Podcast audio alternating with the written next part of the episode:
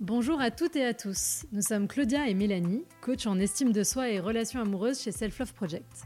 Nous aidons chacun et chacune à reprendre le pouvoir sur sa vie amoureuse en apprenant à s'aimer plus pour aimer mieux et se laisser aimer. Si vous êtes à la recherche de partage, de conseils et d'astuces pour vivre une vie amoureuse plus douce et plus épanouissante, vous êtes au bon endroit. Sur ce podcast, nous échangeons chaque semaine à deux sur un sujet lié à l'amour, la relation amoureuse ou l'estime de soi, ou à plusieurs avec nos invités qui viennent nous partager leurs expériences et leurs apprentissages sur ces sujets.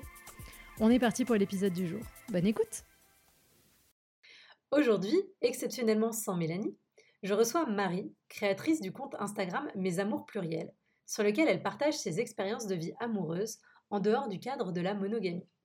En effet, après plusieurs années de vie de couple et un divorce, Marie a décidé d'explorer ce qui existe au-delà des frontières de la relation telle qu'elle est projetée en général. Elle nous raconte son cheminement, ce qui l'a poussée à remettre en question le modèle traditionnel et ce que cela lui apporte aujourd'hui dans sa vie amoureuse. Polyamour, relations libres, amour multiple, nous abordons tous ces sujets afin de challenger la norme. Bonne écoute Bonjour Marie Bonjour Comment vas-tu? Bien. Ouais, bah, en tout cas, je suis ravie pour de te retrouver aujourd'hui pour, euh, pour cet enregistrement euh, qui est un peu particulier parce qu'on est sans Mélanie aujourd'hui, donc euh, on sera toutes les deux au lieu d'être trois, mais on va essayer d'assurer quand même et de tenir la barre malgré tout. Ben, on va essayer, ouais. En tout cas, bah, merci d'avoir accepté notre invitation pour venir parler, bah, comme toujours, de, ton cheminement personnel et puis de où tu en es aujourd'hui dans ta vie amoureuse. Et bah, pour ouvrir, ouvrir ce podcast, comme toujours, notre traditionnelle question qui est de savoir quel est, enfin, est-ce que tu peux nous raconter pardon, ton premier baiser ou ton premier je t'aime? Alors, mon premier baiser, c'était Kevin dans la cour du collège en cinquième devant tout le monde, avec tous les, tous les gens autour qui font Ouh! Donc euh, voilà, c'était euh, assez, rigolo. Euh, mon premier je t'aime, je pense qu'il est lié à l'enfance et que c'est celui que j'ai reçu de mes parents. Ok. Et ton premier je t'aime dans une relation amoureuse?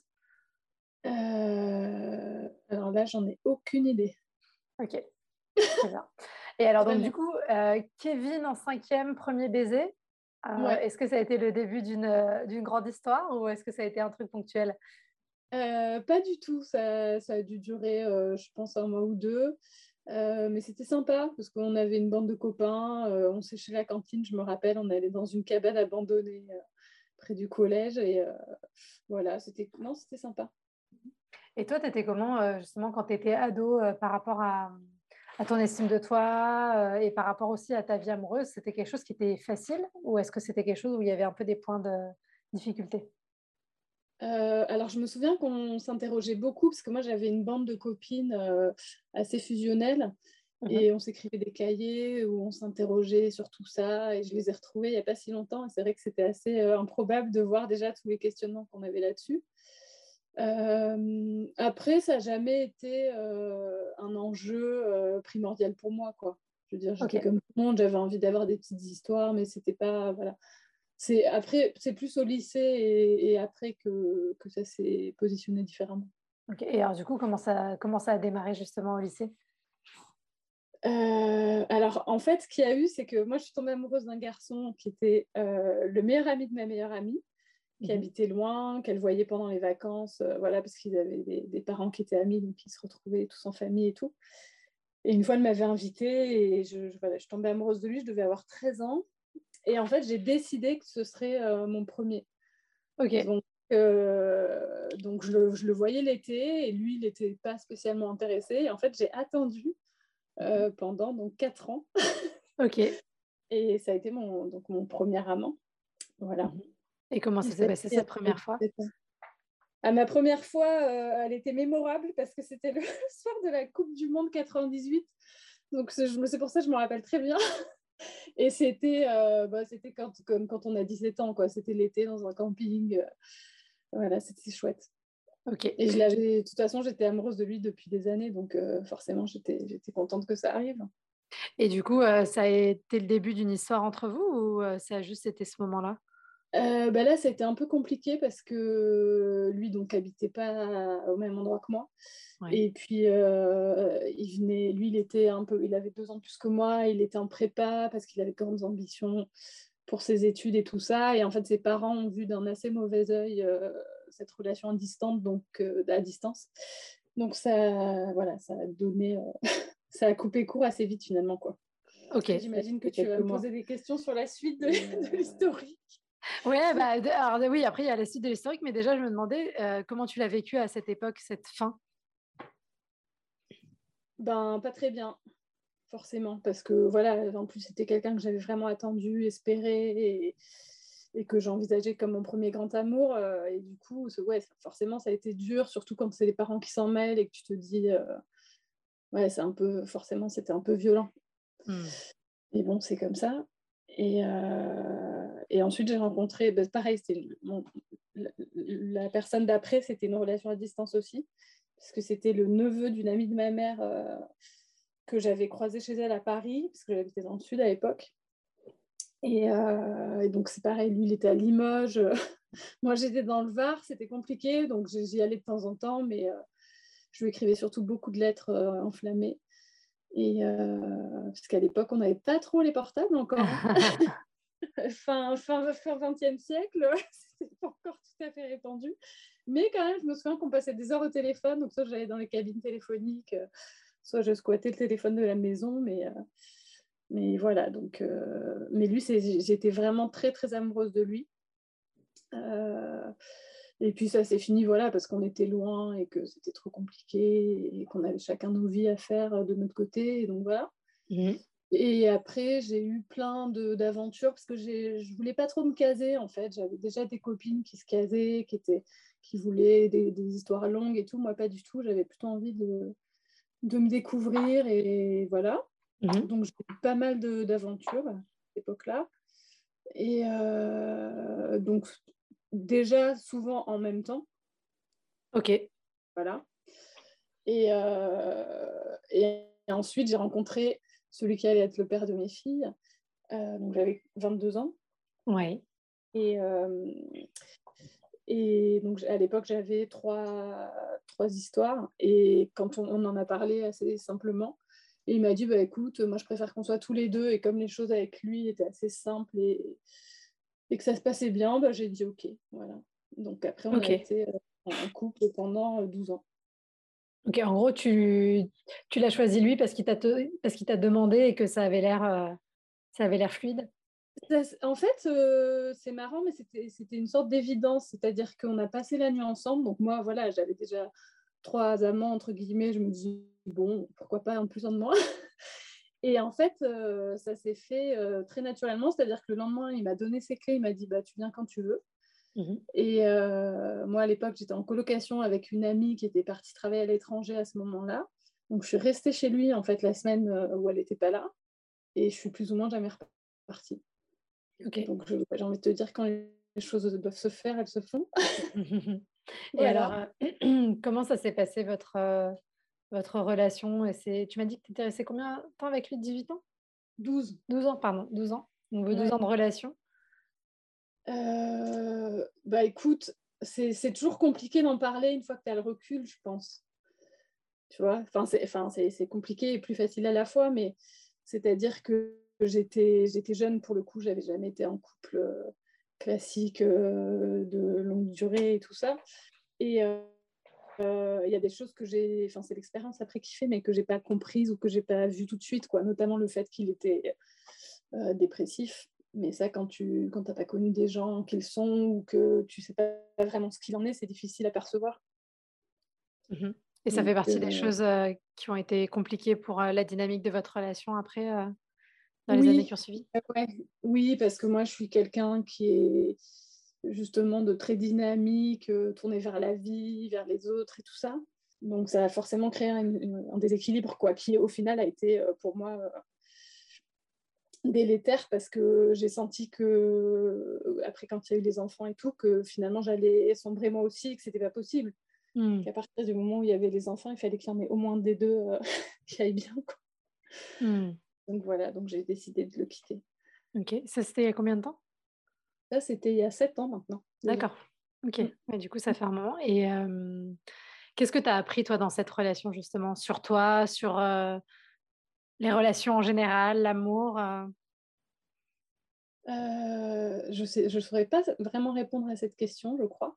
Mmh parce que, justement, cette relation, pour moi, elle, en fait, maintenant, avec le recul que j'ai, j'ai l'impression que j'étais un peu sur des rails et que j'ai voulu suivre le schéma classique euh, voilà, qu'on nous présente comme étant le bon. Après, il est sûr qu'il est certain que je voulais avoir des enfants et que forcément, euh, c'est quand même plus simple d'être en couple monogame, enfin, en, tout cas en couple traditionnel pour en faire.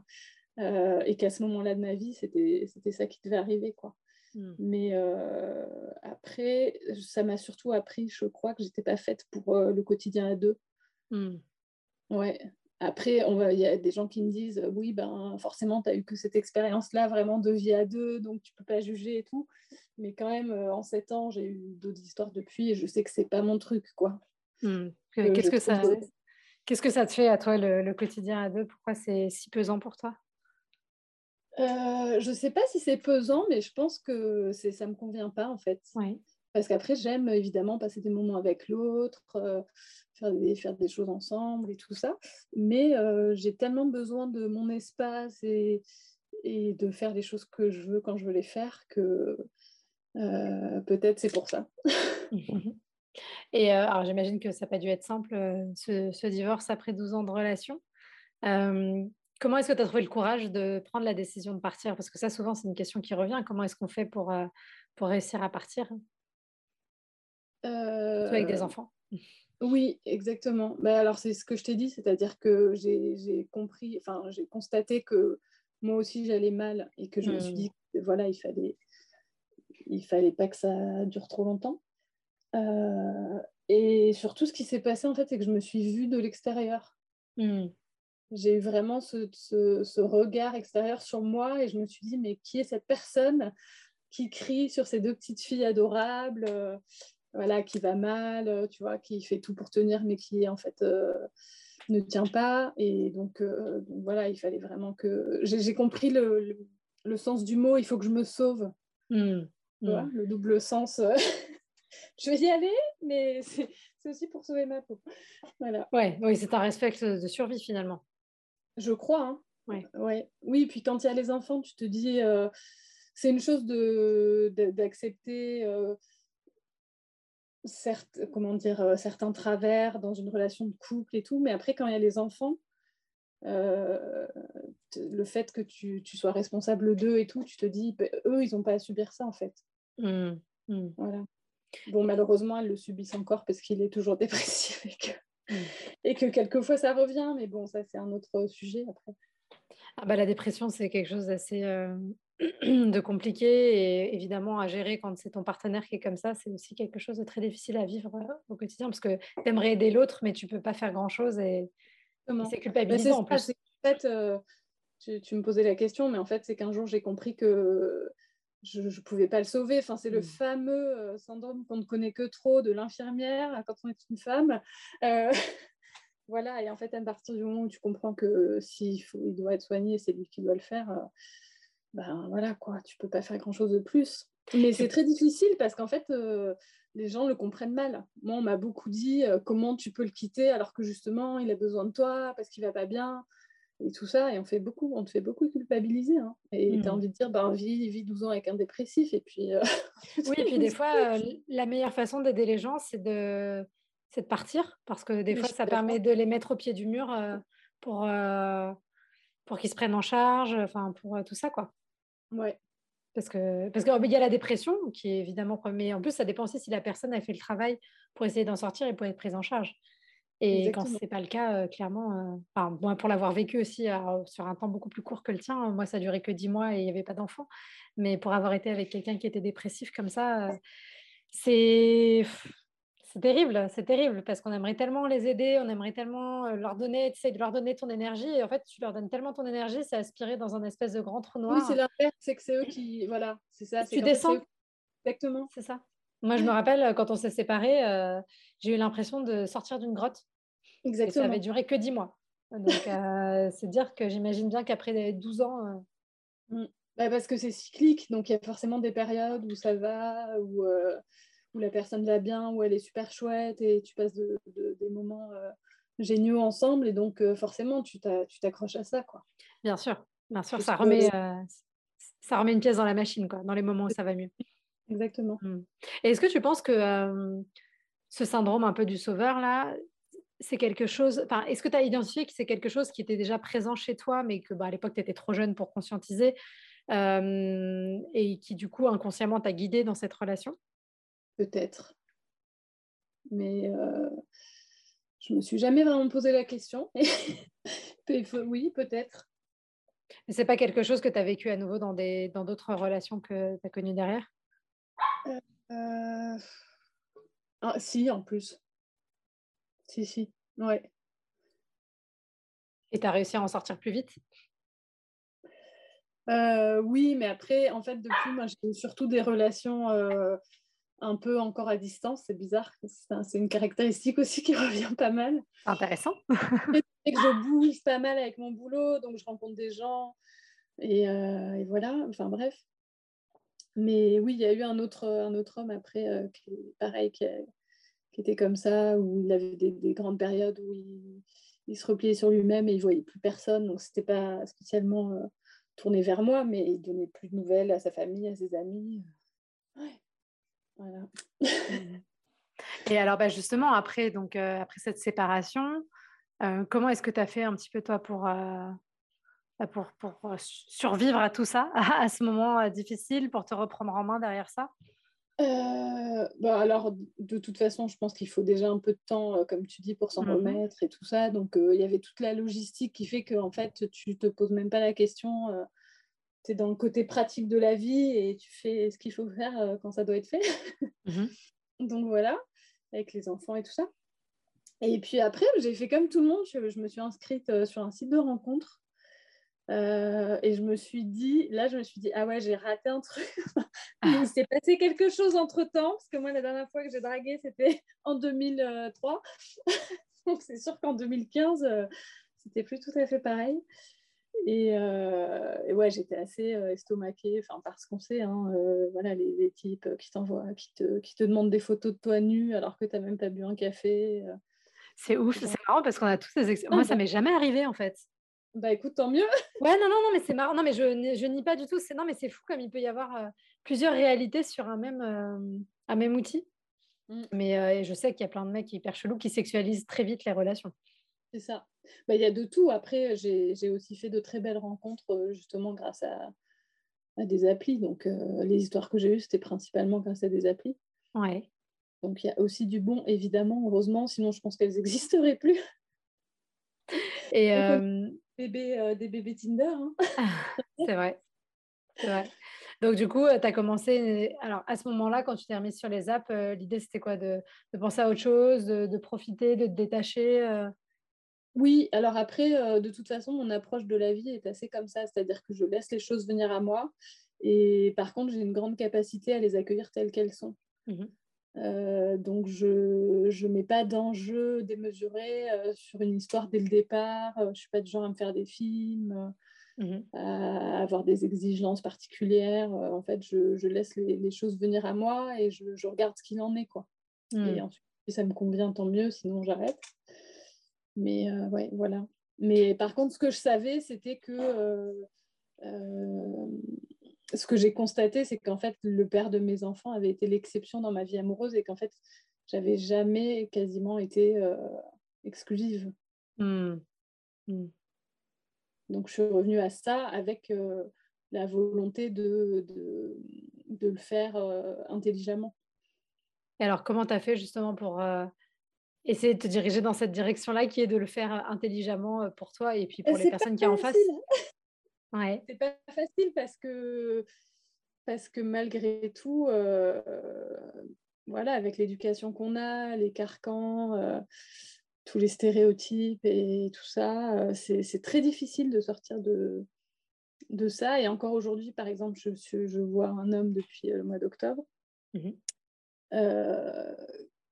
qui, qui se dit célibataire. Donc je lui dis, bah, tu peux pas dire que tu es célibataire, puisque nous, on se voit. Mais lui, il considère que comme on n'est pas un couple classique, bah, il est célibataire. C'est assez étrange. Donc en fait, moi, j'essaye vraiment de trouver. Là, j'aimerais bien inventer un vocabulaire pour définir les relations qui ne sont ni le célibat ni le couple, mais qui pourtant existent et sont belles et, et surtout sont dignes d'intérêt. Parce qu'en fait, le truc, c'est que comme on est toujours entre ces deux opposés-là, mmh. euh, ben, on est incapable de vivre autre chose. quoi. Mmh. On n'arrive pas à... Comme il n'y a pas de mots, c'est toujours pareil. Hein. il, faudrait, il faudrait trouver un, un mot pour, pour, parler de tout ça. Et donc, c'est ouais, c'est pas évident. Et mmh, alors, du coup, je te pose, on en a parlé tout à l'heure, mais là, je te repose la question. Euh, euh, du coup, toi, tu te considères quoi aujourd'hui comme polyamoureuse Comme c'est quoi Même si on n'aime pas coller des étiquettes, mais c'est juste pour que les gens puissent avoir une projection? Oui, bah justement, c'est ça. C'est qu'en fait, c'est difficile de, se retrouver dans une case ou dans l'autre parce que le polyamour, les polyamoureux, quelquefois, j'ai l'impression qu'ils sont aussi très catégoriques dans, hmm. la définition de ce que, dans la définition de ce que c'est le, le, polyamour. Et donc, je ne m'y retrouve pas forcément parce que, c'est ce que je te disais, euh, euh, j'ai des relations qui sont très diverses. Quoi. Je peux avoir euh, une relation amoureuse, puis à côté un amant. j'ai aussi, il y a aussi un homme dans ma vie avec qui j'ai une relation platonique, mais que j'aime profondément. Mais voilà, on n'a pas de sexualité parce que ça s'est fait comme ça entre nous. On en a tous les deux avec d'autres personnes, mais pas ensemble. Euh, et, c'est assez beau quand même. Et puis j'ai une relation épistolaire aussi, ça peut, ça peut paraître insolite, mais c'est vrai. Euh, voilà, et je trouve que c'est la diversité de toutes ces formes d'amour que je trouve intéressante et sur lesquelles on ne s'attarde pas suffisamment, je trouve. Parce que je pense qu'on a, on a peur de, oui, de ça, de, des sentiments qui sont un peu flous entre l'amitié, l'amour, la tendresse, euh, alors que finalement, euh, justement, c'est vaste et c'est ça qui est intéressant, je trouve. Mmh bah justement, en fait, j'allais te poser, mais peut-être que c'est une mauvaise question, mais par rapport à, à, cette personne avec qui tu as une relation platonique, est-ce que donc tu le considères comme un ami extrêmement proche ou est-ce que c'est on est plus dans la case de quelque chose de romantique au sens large, euh, même s'il n'y a pas de sexualité Et du coup, quelle différence tu ferais entre ce que tu as avec lui et ce que la relation que tu as avec un ami? Bah, en fait, ce qui se passe, c'est que je suis obligée de me poser cette question uniquement pour répondre aux personnes qui m'entourent. Mmh. Mais si je me la pose à moi-même, elle n'a pas lieu d'être. C'est-à-dire que la seule chose qui m'intéresse, c'est de l'aimer, mmh. de partager des choses avec lui qui nous conviennent à tous les deux, mmh qui nous font du bien, qui sont euh, voilà, qui sont belles, qui sont enrichissantes, euh, sans se dire oui, mais alors c'est quoi entre nous quoi? Mmh. Est-ce que c'est de l'amour romantique? Est-ce que c'est de l'amitié? Parce que par exemple, ça nous arrive de nous embrasser fougueusement. Mmh euh, pas, forcément systématiquement quand on se voit, mais voilà, on a des gestes de tendresse, on, fait plein de choses ensemble, on se balade, on va au théâtre, que sais-je. Mais pourquoi est-ce qu'il faudrait nécessairement définir ce qu'est cette relation en fait? Mmh. Non, mais je, je, pose la question parce que souvent les gens se demandent quelle est la frontière entre l'amour et l'amitié. et du coup, je me demandais si c'est quelqu'un que tu investissais émotionnellement de la même façon que tu as investi tes autres amis de sexe masculin. Ben, en fait, euh, je sais comment dire? Je constate ce qu'il en est, tu vois? Mmh mmh Donc après, euh, l'investissement, j'ai envie de dire, il se fait de lui-même. C'est-à-dire qu'il y a des personnes avec qui je me sens plus investie. Mhm. Euh, mais après, c'est la question de la décision. J'ai eu cette conversation avec un ami il n'y a, pas a pas longtemps que je trouve très intéressante sur la part de décision euh, dans l'amour et dans les relations. D'ailleurs, je trouve que tu en parles assez bien sur ta page quand tu dis qu'il ne faut pas s'arrêter au truc de l'étincelle et tout. Parce que souvent, les gens, ils croient que parce qu'il n'y a pas l'étincelle, il n'y a pas de possibilité d'amour et tout. Et puis après, ils te disent cette phrase que je déteste, euh, on ne choisit pas qui on aime. et je trouve que rien n'est plus faux que cette phrase. Ah bah, c'est tout à fait le contraire. C'est-à-dire que tu rencontres quelqu'un et tu décides d'investir cette relation-là et donc d'ouvrir ton cœur et le reste. Et donc, il y a une part pour moi de décision dans, dans le sentiment amoureux aussi. Mmh, mmh, bah, je dirais que clairement, tout ce qui a trait à l'étincelle, on est plus dans le cadre de l'attirance et ça, c'est quelque chose qu'on décide peut-être pas de façon active. Mais par contre, dans le fait d'aimer, euh, c'est proactif. Donc effectivement, on choisit, comme tu dis, d'investir du temps d'abord dans une relation, puis dans une personne, si en fait on se rend compte que ça continue d'être en phase. Exactement. Et, c'est ça qui fait que derrière, il y a quelque chose qui, qui se passe. En fait, c'est parce qu'on arrose que ça pousse, quoi. C'est pas ça pousse et ah tiens, on va arroser. Exactement, mais tu as, as, totalement raison. Et donc après, bah, pour te répondre, cet homme, bah, voilà, je me pose. En fait, je, je, vis les, je te dis, je vis des choses comme elles viennent, c'est-à-dire que quand je vais à Paris, puisqu'il est à Paris et que j'y vais parfois, pour le boulot, je l'appelle, on se voit, s'il est dispo, s'il a envie de qu'on se voit et c'est simple, quoi. On n'est pas, on n'est pas là à se dire il faudrait que ce soit comme ça, comme si. Mmh. Alors, est-ce qu'on est amis ou amants ou amoureux ou... Mmh, bien sûr. Et je trouve qu'en plus, la, comment dire, la fluidité est hyper intéressante, quoi. Mmh, de toute façon, en fait, il n'y a rien qui est bon ou qui est mauvais. Il y a juste est-ce que ça convient à tout le monde? C'est toujours ça la réponse. Oui, c'est tout à fait ça. Non, mais c'est ça. Après, ça ne veut pas dire qu'il n'y a pas de questionnement et qu'il n'y a pas d'exigence et qu'il n'y a pas de besoin quand même. C'est pas non mmh. plus euh, totalement euh, léger. Et, euh, voilà. et donc, en, ce moment, tu as combien de relations qui coexistent? Quelques-unes. Ouais. et ben, c'est ce que je t'ai dit. Il y a, il y a une personne que je vois un peu plus parce qu'on habite au même endroit, donc forcément, c'est plus facile. Euh, après, il y a donc cet homme qui est à Paris. J'ai aussi un, amant à Paris occasionnel. Euh, j'ai une relation épistolaire avec un homme que j'aimerais beaucoup rencontrer, mais ce n'est pas encore fait. Et, euh, et, voilà, et quelques autres qui vont, qui viennent. Mmh mmh et du coup, quel équilibre tu trouves, toi, dans, dans cette dynamique-là?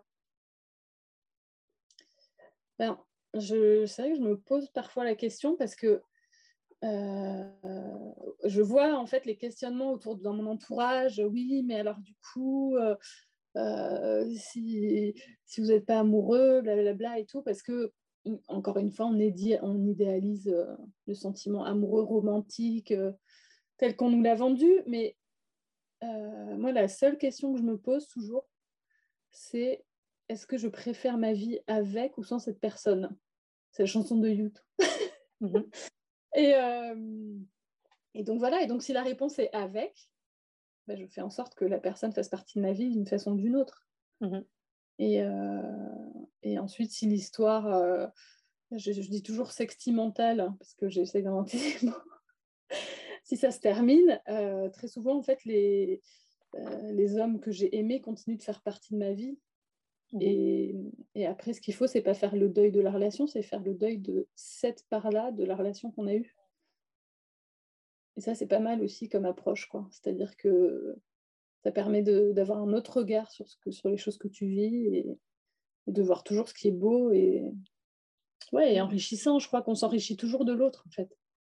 Bien sûr. Alors après, est-ce qu'on peut... Je, pose des questions à dessein pour lancer le débat, mais euh, est-ce euh, est-ce qu'on ne peut pas se dire que cette approche-là, que je trouve totalement, enfin, très mature, très saine et top, hein, elle est plus facile quand euh, on n'a pas investi tout émotionnellement dans une seule personne. Eh ben oui, c'est des débats qu'on a en interne, toi et moi, qu'on a toujours. Euh, ben si, sans doute, sans doute. Mais après, ce qu'il y a, c'est que tu vois, tu commences euh, l'émission en parlant de, du premier Je t'aime et je te disais, moi, il est venu de mes parents. Mhm. Et c'est vrai que je, je, je, comprends maintenant, avec tous les gens que je croise dans ma vie, la chance que j'ai eue d'être euh, très aimée hmm. depuis toujours, d'être, euh, d'avoir des parents euh, aimants, à l'écoute, qui, qui, m'ont encouragée, même si évidemment il n'y a pas de relation idyllique. Mais ce qui fait que j'ai une grande capacité à donner de l'amour. Mhm. Et donc pour moi, aimer, c'est quelque chose d'assez évident et de simple. Donc, je, ne, je, je, souffre davantage quand je n'aime pas que quand je ne suis pas aimée.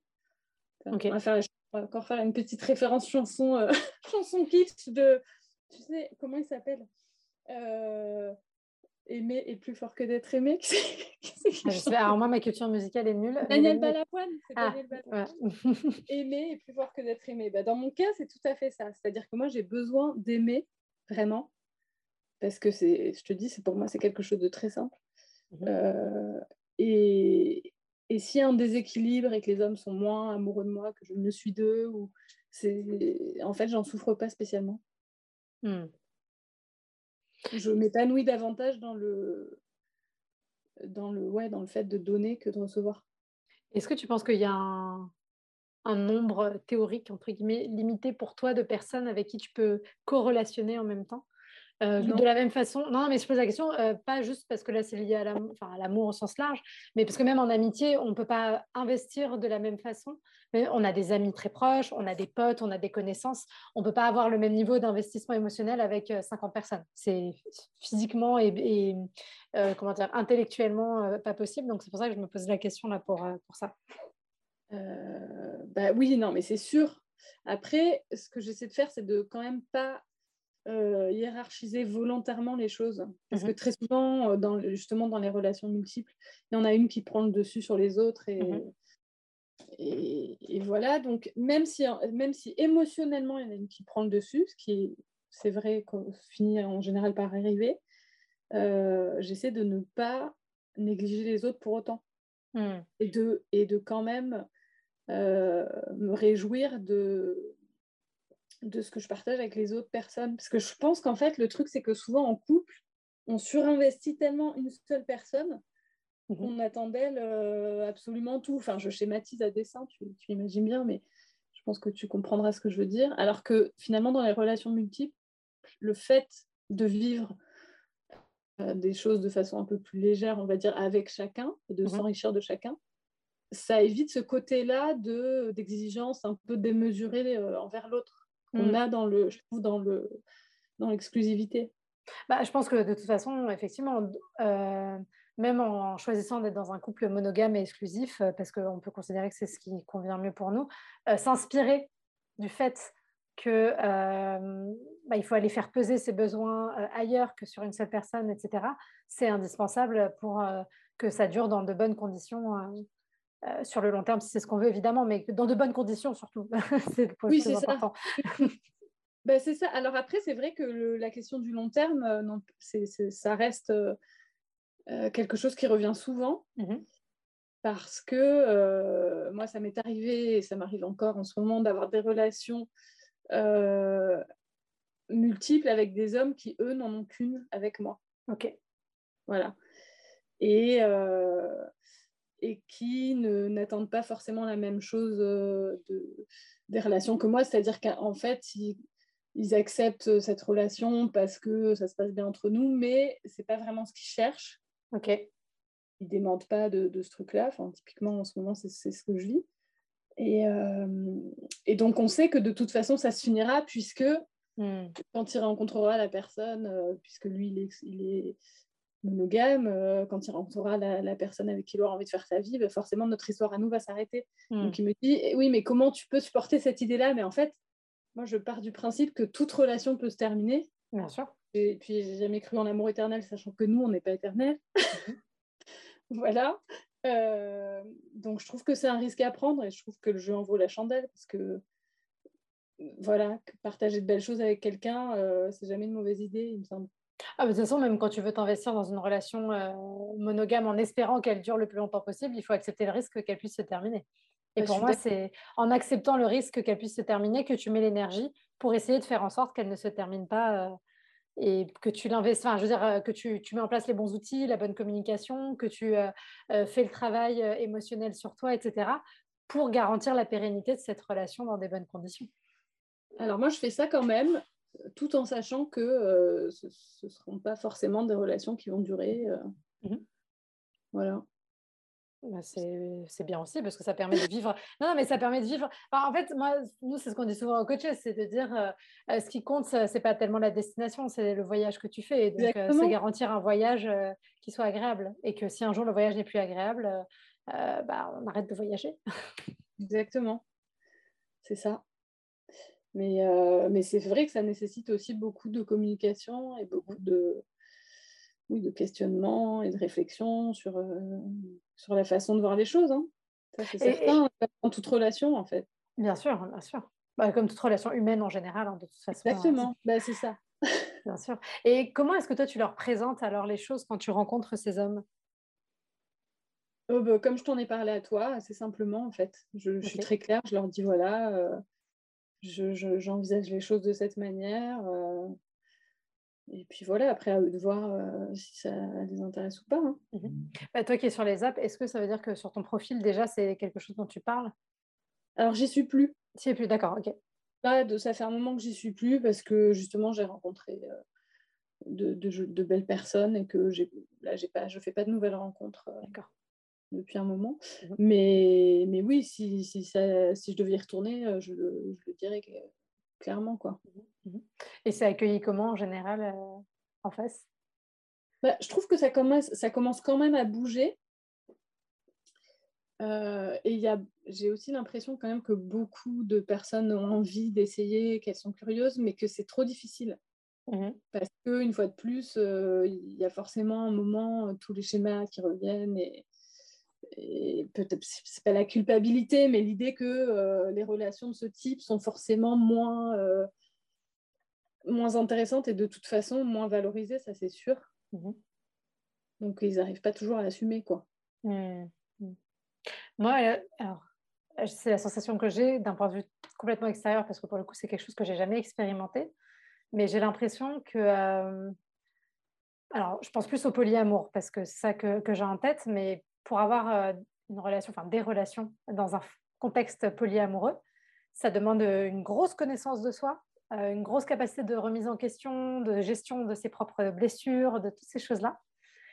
Et j'ai l'impression qu'effectivement, les trois quarts des gens n'ont pas cette maturité émotionnelle et affective, et alors je dis ça sans jugement évidemment, pour pouvoir vivre dans de bonnes conditions quelque chose qui par ailleurs pourrait leur convenir. Hein. Euh, et que c'est là potentiellement que le bas peut blesser euh, régulièrement. Mais c'est un avis. Euh, c'est exact. La relation que j'ai en ce moment, c'est exactement ça. C'est-à-dire que lui, il, il veut absolument un couple classique avec une histoire d'amour romantique et tout ça. Il sait que moi, c'est pas du tout ce que je vais lui offrir. Et pourtant, on vit quelque chose de très intéressant, mais il en plus, il le verbalise. Hein. Il dit clairement que il ne veut pas s'investir émotionnellement à cause de la nature de la relation. Hmm. Alors qu'en fait, il est déjà en partie, mais il a tellement peur justement de, euh, de souffrir ou de moi me voir souffrir à l'idée que ça va se terminer parce qu'il aura rencontré euh, The One, mhm. que du coup, il ne veut pas euh, s'investir sur ce plan-là. Donc, tu as, tu as, hmm. parfaitement raison, tu as, bien, tu as bien vu les choses. Et c'est vrai que ça arrive souvent. Bah, c'est pas facile en même temps, hein. c'est sûr que. Euh, et puis moi, je connaissais des gens qui ont essayé et qui se sont rendus compte que ça leur convenait pas. Bon, l'important, c'est d'essayer dans la vie hein, et de se faire ses propres. Et à contrario, des gens qui n'osent pas essayer alors que ça leur conviendrait peut-être mieux et ça leur éviterait de souffrir et de faire souffrir les autres.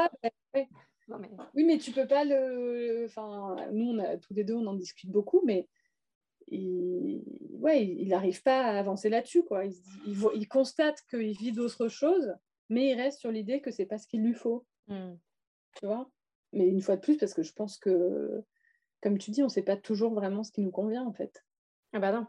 non, non Ça demande mm. beaucoup de travail sur ça. Oui. Et bah, bah, moi, ça fait sept ans maintenant que, que j'ai eu ce type de relation, donc forcément, j'ai eu le temps de réfléchir, de savoir euh, comment j'aborde les choses par rapport à moi-même, surtout. Et quels outils Alors, je te pose la question parce que là, bah, c'est marrant, récemment, euh, sur la dernière semaine, euh, en DM sur Insta, j'ai eu plusieurs demandes par rapport au polyamour. Euh, qui, encore une fois, moi, c'est pas. moi, je connais le, concept et l'idée, mais c'est pas du tout mon sujet d'expertise parce que c'est pas quelque chose que j'ai vécu. Donc, euh, j'estime que, en plus, tant qu'on n'a pas vraiment testé les choses, on ne sait jamais vraiment. Euh, enfin, surtout sur des choses aussi liées à de l'émotionnel, etc. Mais quels outils, toi, tu as utilisé pour aborder ce cheminement? Quels livres, peut-être, tu as lu? Comment, comment ça s'est passé? Que tu pourrais conseiller à des personnes qui se posent la question de savoir, justement, si c'est ce qu'il leur faut ou pas bah, écoute, euh, en fait, c'est pour ça que j'ai fait ma page parce qu'il y a beaucoup de, de, comptes assez théoriques, justement, sur le polyamour et qui, qui édictent les grandes lignes de, de, ce que ça implique et tout ça. Et moi, j'avais envie de raconter mon expérience, puisque mmh. maintenant, elle commence à être assez, euh, assez datée et que je trouve intéressant de, de pouvoir. Euh, ouais, s'identifier à quelqu'un qui, qui, vit les choses et qui raconte euh, de quelle manière, parce que c'est évidemment pas, pas forcément facile. Et après, euh, qu'est-ce que j'ai lu euh, J'ai lu, oui, Françoise Saint-Père, Aimer plusieurs hommes, qui correspond assez à ma vision des choses. J'ai lu En finir avec le couple de Stéphane Rose, que j'adore. Notamment, il parle de l'idée de dire, en fait, quand tu as des relations comme ça, qui sont pas dans la durée et tout, on te dit toujours, ouais, tu fais vraiment, on dit, j'ai fait n'importe quoi. Oui, j'ai été en couple pendant six ans et puis après, j'ai fait un peu n'importe quoi. Mmh. N'importe quoi, ça consiste à faire de belles rencontres et à passer des nuits avec des femmes merveilleuses. Il dit, je ne vois pas en quoi c'est n'importe quoi. Donc j'aime assez, j'aime assez cette idée-là. Mmh voilà, non, il, il, commence à y avoir quand même pas mal de littérature sur le sujet et de, de, réflexion autour de tout ça, quoi. Mmh et toi, c'est quoi encore peut-être les points sur lesquels tu penses qu'il faut que tu travailles pour vivre encore mieux ces situations et cette dynamique-là? Euh, bah, Je ne sais pas, figure-toi. je vais poser la question. Après, euh, je me rends compte qu'il y a quand même beaucoup de mon côté euh, féministe qui, qui, entre en jeu aussi, parce que c'est mmh vrai que euh, on le sait toutes que le couple euh, classique, ça demande quand même une charge mentale, émotionnelle et qui est beaucoup plus importante en fait. Forcément, c'est ce que tu dis, à partir du moment où tu as un investissement à tous les plans, euh, bah, c'est aussi, malheureusement, ça reste vrai, plus pesant pour les femmes. quoi. Mmh mmh c'est elles qui font très souvent le travail émotionnel pour deux. Mmh c'est une des raisons pour lesquelles tu te tiens éloignée aussi, toi, maintenant, de ce modèle-là? Ouais, je pense. Parce qu'aussi, je... alors moi en plus, je suis cernée de couple longue durée. quoi. C'est-à-dire que ma sœur et toutes mes amies, elles sont en couple depuis, euh, depuis 20 ans. Et, euh, et voilà, et quand, euh, quand je suis avec des couples, je me dis, ouais, bah, clairement, c'est pas, pas mon truc. quoi. C'est pas pour moi. Il y a des choses que, que je ne laisserai pas passer et, sur lesquelles j'ai pas envie de, de, perdre mon énergie à me battre. Mmh. Et donc, c'est vrai que dans les relations euh, pluriel, il y a moins cet enjeu-là, je trouve. J'avais une question, elle est partie. elle va revenir. Euh, non, mais du coup, euh, je ne sais pas, est-ce qu'il y a d'autres choses, toi, que tu aurais envie de, partager de ton expérience ou, ou de messages que tu voudrais faire passer à, des gens qui sont dans des situations où ils se questionnent par rapport à, tout ça? Bah, c'est surtout de ne pas avoir peur d'essayer, en fait. Mmh. Parce que c'est vrai que ce qui est très fatigant euh, quand on vit ce genre de relation, c'est que les gens, forcément, ils ont envie de comparer de, par rapport à, ce que à leur vision des choses et à, de, à ce qu'ils pensent être les relations euh, de ce type-là. Et donc, ils vont te dire Ah non, mais moi, je pourrais pas, je sais pas comment tu fais, et la jalousie, et ceci, cela. Et, euh, et en fait, il suffit, c'est ce, que tu dis, ce que tu disais tout à l'heure, en fait, il, faut, il faut essayer, quoi. Enfin, mmh. Si c'est quelque chose qui te, évidemment, qui t'intéresse, qui t'attire, et, voilà, il faut, il faut vivre les choses mmh. et s'éloigner des, des, théories et des principes. Et voilà, ça ne veut pas dire qu'on ne va pas souffrir, ça ne veut pas dire qu'on va pas se poser mille questions, mmh. euh, mais petit à petit, on avance, quoi. On chemine et, et forcément, on, sent, on sait mieux ce qu'on veut, ce qu'on ne veut pas. Bien sûr. Voilà. Et puis, et puis vraiment, je pense, sortir de, de, ouais, de la dichotomie couple-célibat et vivre mmh d'autres choses hyper belles simplement et comprendre que euh, ça n'a pas moins de valeur qu'une relation euh, traditionnelle en fait. Mmh, mmh, c'est ça qui me semble important. C'est que passer euh, un temps de ta vie avec quelqu'un pour qui tu as de la tendresse ou que sais-je, ou même si c'est simplement une histoire sexuelle euh, torride, euh, pourquoi pas en fait Pourquoi ça, ce serait moins intéressant mmh que le que le full package quoi Tu vois? Mmh, mmh. Bien sûr, bien sûr. Et puis, euh, les relations, elles ont aussi l'importance qu'on leur donne et la valeur qu'on leur donne. Et oui, mais c'est ça qui est difficile. C'est qu'en fait, dans la plupart des cas, moi, j'en suis là parce que j'ai fait déjà beaucoup de chemin. Donc j'arrive, comme je te dis, à accepter les choses telles qu'elles sont et à vivre les relations qui se présentent et à les aimer, les chérir et, et, me réjouir de partager tout ça avec ces personnes. Mais j'en croise encore quand même pas mal qui n'arrivent pas à, avoir ce regard-là, quoi. Qui se disent mmh. oui, bon bah c'est ça en attendant autre chose ou, euh, ou voilà quoi. C'est quand même pas aussi bien qu'eux. Euh. Mmh. C'est c'est pas facile. Hein Oui, ouais, bien sûr. Et est-ce que tu as l'impression, alors, euh, En fait, ça, ça, vaut pour la sexualité aussi en général, mais que comme maintenant on parle beaucoup de d'autres formes de relations, relations libres, euh, enfin polyamour, toutes ces choses-là, ou même toi, ce que tu parles de pluralité euh, relationnelle.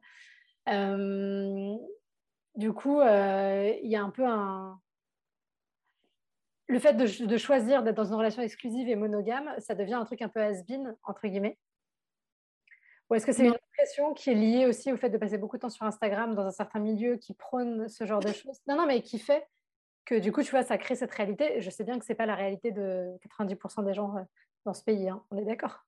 Oui, c'est ce que j'allais te dire, je pense pas du tout. Hein. Je pense qu'il y a énormément de gens pour qui c'est encore, euh, encore le, le Graal, entre guillemets. Mais j'ai l'impression, enfin, ce que, ce que j'aimerais, c'est que ces relations-là soient acceptées mmh et, euh, et, pas forcément dévalorisées ou, voire méprisées euh, comme mmh. étant une excuse pour euh, coucher à droite à gauche, ce qui est loin d'être le cas. et donc, je pense pas du tout que ce soit has Je pense que, au contraire, c'est que le monde évolue mmh et qu'il y a plus d'acceptation de ces formes-là de relations. Il y a aussi le, le fameux truc de dont on parlait de la hiérarchie, de voilà, de l'amour romantique par rapport aux autres relations que tu peux avoir dans ta mm. vie et tout quoi. Donc finalement, euh, finalement c'est ça, mais je pense qu'il n'y a rien d'asbin et même euh, moi je me dis, il n'est pas impossible que à un moment je rencontre quelqu'un avec qui je redevienne exclusive et que mm. je sois pour 10 ans, j'en sais rien en fait. Mm. Je, n'ai pas d'idée arrêtée. Je, en fait, je n'ai pas d'idée préconçue de la relation quand elle arrive dans ma vie. Mmh. Mmh. Je, je, rencontre des gens, euh, il se passe euh, des choses ou pas, et puis. Euh, oui, c'est-à-dire que tu serais prête à te laisser porter par ça si jamais c'était quelque chose qui se présentait et qui te faisait envie sur le moment. Oui, voilà, j'ai mmh. pas, je ne suis pas définitive sur, sur ma pluralité, tu vois. Enfin, je sais rien, je me dis c'est les hasards de l'existence aussi qui font que peut-être à un moment, bah oui, tu vas finalement avoir envie de te poser. Alors justement, les polyamoureuses inventent des mots pour ça, j'ai vu il n'y a, pas longtemps. Euh, je ne sais plus exactement comment ils appellent ça, mais en gros, euh, il y a l'idée de l'ambivalence entre euh, le polyamour et la possibilité de revenir à la monogamie. Donc ils appellent ça ambi-amoureux ou je sais pas quoi. Enfin bref. Mmh voilà. Comme quand tu es flexitarien. Ouais, exactement, c'est ça. Ouais, non, mais je mange plus de viande, sauf s'il y a une grosse œuf. non, mais voilà, donc euh, pourquoi pas en fait? De toute façon, euh, on est tous des êtres ambivalents. Hein. On va pas que ce soit sur ça, que ce soit sur les peurs, que ce soit. Enfin, nous ne sommes qu'ambivalents. Hein.